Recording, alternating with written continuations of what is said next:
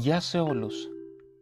Ακούτε το πρώτο επεισόδιο του podcast με τίτλο «Ταξίδι με ένα παραμύθι». Σε κάθε επεισόδιο του podcast θα ταξιδεύουμε με μία ιστορία. Είμαι ο Θοδωρής Ίντας, κοινωνικός λειτουργός και αφηγητής λαϊκών παραμυθιών και σας καλωσορίζω σε ένα ταξίδι στο μαγικό κόσμο των παραμυθιών. Αρχή του παραμυθιού «Καλημέρα σας» ή «Καλησπέρα σας». Μια φορά και έναν καιρό, σε έναν τόπο μακρινό, ήταν λέει ένας άνθρωπος. Ένας άνθρωπος που κάποιοι τον έλεγαν σοφό, αλλά κάποιοι άλλοι έλεγαν πως δεν ήταν με τα καλά του. Και τον άνθρωπο αυτόν τον έλεγαν Νασρεντίν Χότζα.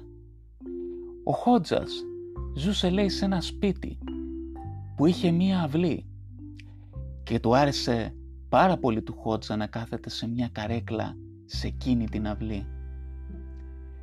Το πρωί για να βλέπει τον ήλιο και το βράδυ το φεγγάρι. Μια μέρα ο Νασρεντίν έτρωγε ένα κουλούρι και έβλεπε ότι τα πουλιά έψαχναν κάτι να φάνε. Τότε ο Χότζας αποφάσισε να τους ρίξει μερικά ψίχουλα και τα πετούσε, τα πετούσε, τα πετούσε, τα πετούσε. Πετούσε αριστερά, πετούσε δεξιά. Κάποια στιγμή όμως φύσηξε ένας δυνατός αέρας και τα ψίχουλα σκόρπισαν στην αυλή του γείτονα του Χότζα. Ο γείτονας θύμωσε πολύ.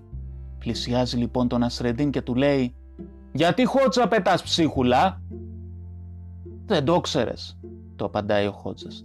«Τα πετάω για να διώχνω τα λιοντάρια». Και ο γείτονας του απαντά «Μα δεν υπάρχουν λιοντάρια στο χωριό μας Χότζα». Και τότε ο Χότζας του λέει «Είδες που πιάνει». Αυτή ήταν η ιστορία. Να έρχεται μία όμορφη μέρα ή ένα όμορφο βράδυ.